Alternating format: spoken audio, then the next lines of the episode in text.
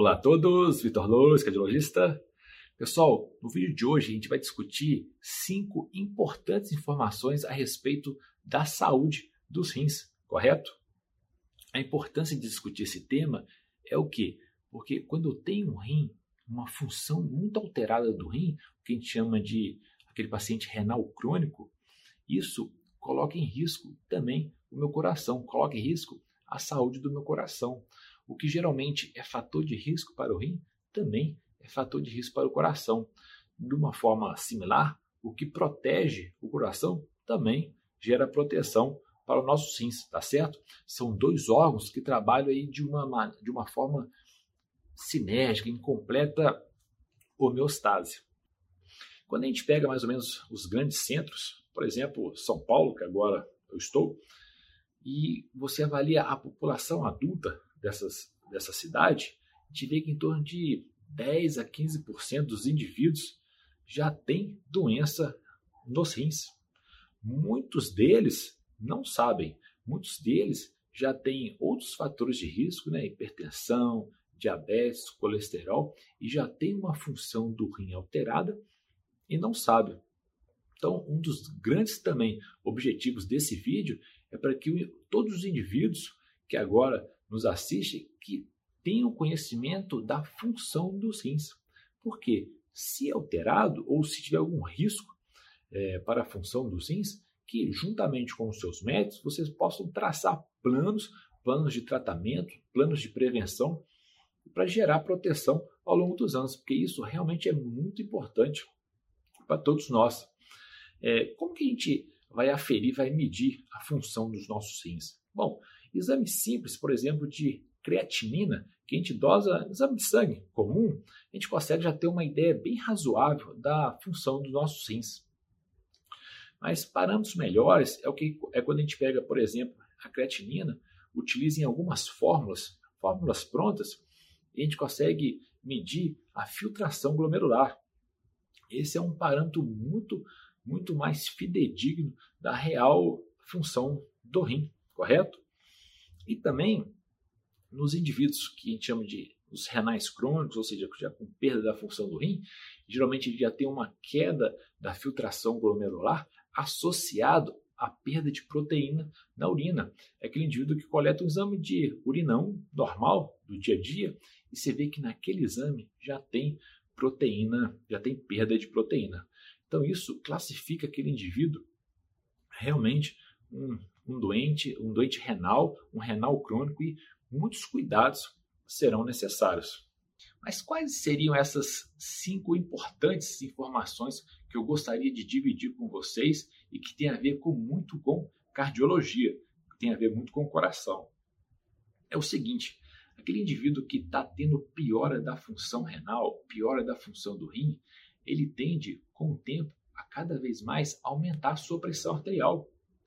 A gente sabe que pressão alta é a doença crônica mais comum no mundo todo, né? E ela, infelizmente, ela traz uma carga de, de doença, de, de morbidade grande para as pessoas.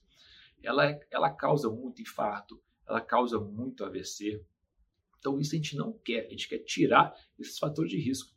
E a piora na função do rim contribui muito para o aumento da pressão alta. Então, a gente tem que batalhar para evitar esse tipo de progressão de doença, correto? Um outro dado importante que chama muita atenção de nós cardiologistas é o seguinte, que geralmente nesses indivíduos, indivíduos já um indivíduo renal crônico, que já há algum tempo já tem doença nos rins, eles podem cursar com algumas alterações estruturais do coração. Uma delas, a que mais chama atenção, é a hipertrofia do coração. Ou seja, o coração fica grosso, vulgarmente falando.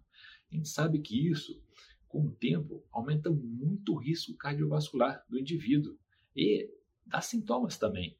É aquele coração que não relaxa direito, muitas das vezes, se ele dilatar, ele não contrai direito, o indivíduo pode começar a ter falta de ar. Isso altera muito a qualidade de vida e é um fator de risco muito importante para a sobrevida, correto? Um, outro, um terceiro aí, uma terceira informação que chama muita atenção é o que?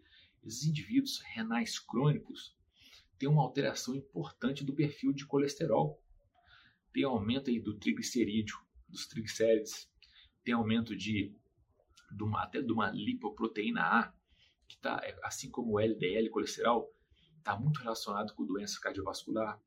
Aumento de algumas frações como VLDL, IDL, que também fazem mal para o nosso coração. E diminui o bom colesterol, que é o HDL, que diminui aquele estresse oxidativo dessas frações ruins do colesterol. Então está aí um terceiro efeito ruim da doença renal crônica avançada é, para o nosso metabolismo, correto?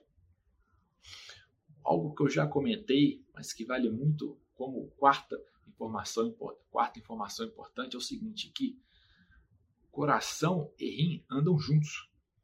E naquele indivíduo que eu falo o seguinte, ah, esse indivíduo já tem uma doença renal moderada a avançada, já tem um quadro de disfunção renal importante. Esse indivíduo já é automaticamente considerado de muito alto risco cardiovascular, de alto risco cardiovascular. Por quê?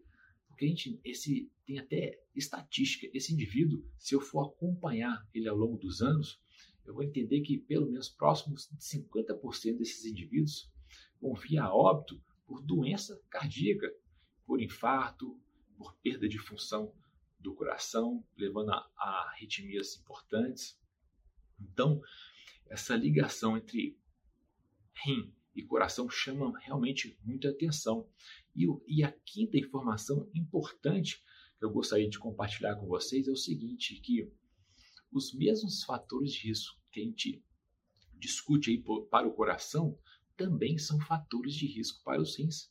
Então, se eu tratar a minha pressão arterial, se eu tratar o meu colesterol, se eu tratar o meu diabetes, se eu tratar a minha obesidade, se eu tratar o meu sedentarismo, se eu tirar fora o tabagismo, se eu mantiver hábitos saudáveis de vida, uma dieta saudável, cuidar dos fatores também psicossociais, todos esses fatores de risco para o coração também são fatores de risco para o nosso rim, correto? Então, todas essas ações em conjunto vão gerar proteção não só para o coração, mas também para os rins. E isso, logicamente, vai interferir na sobrevida da pessoa e também na qualidade de vida. Tá certo?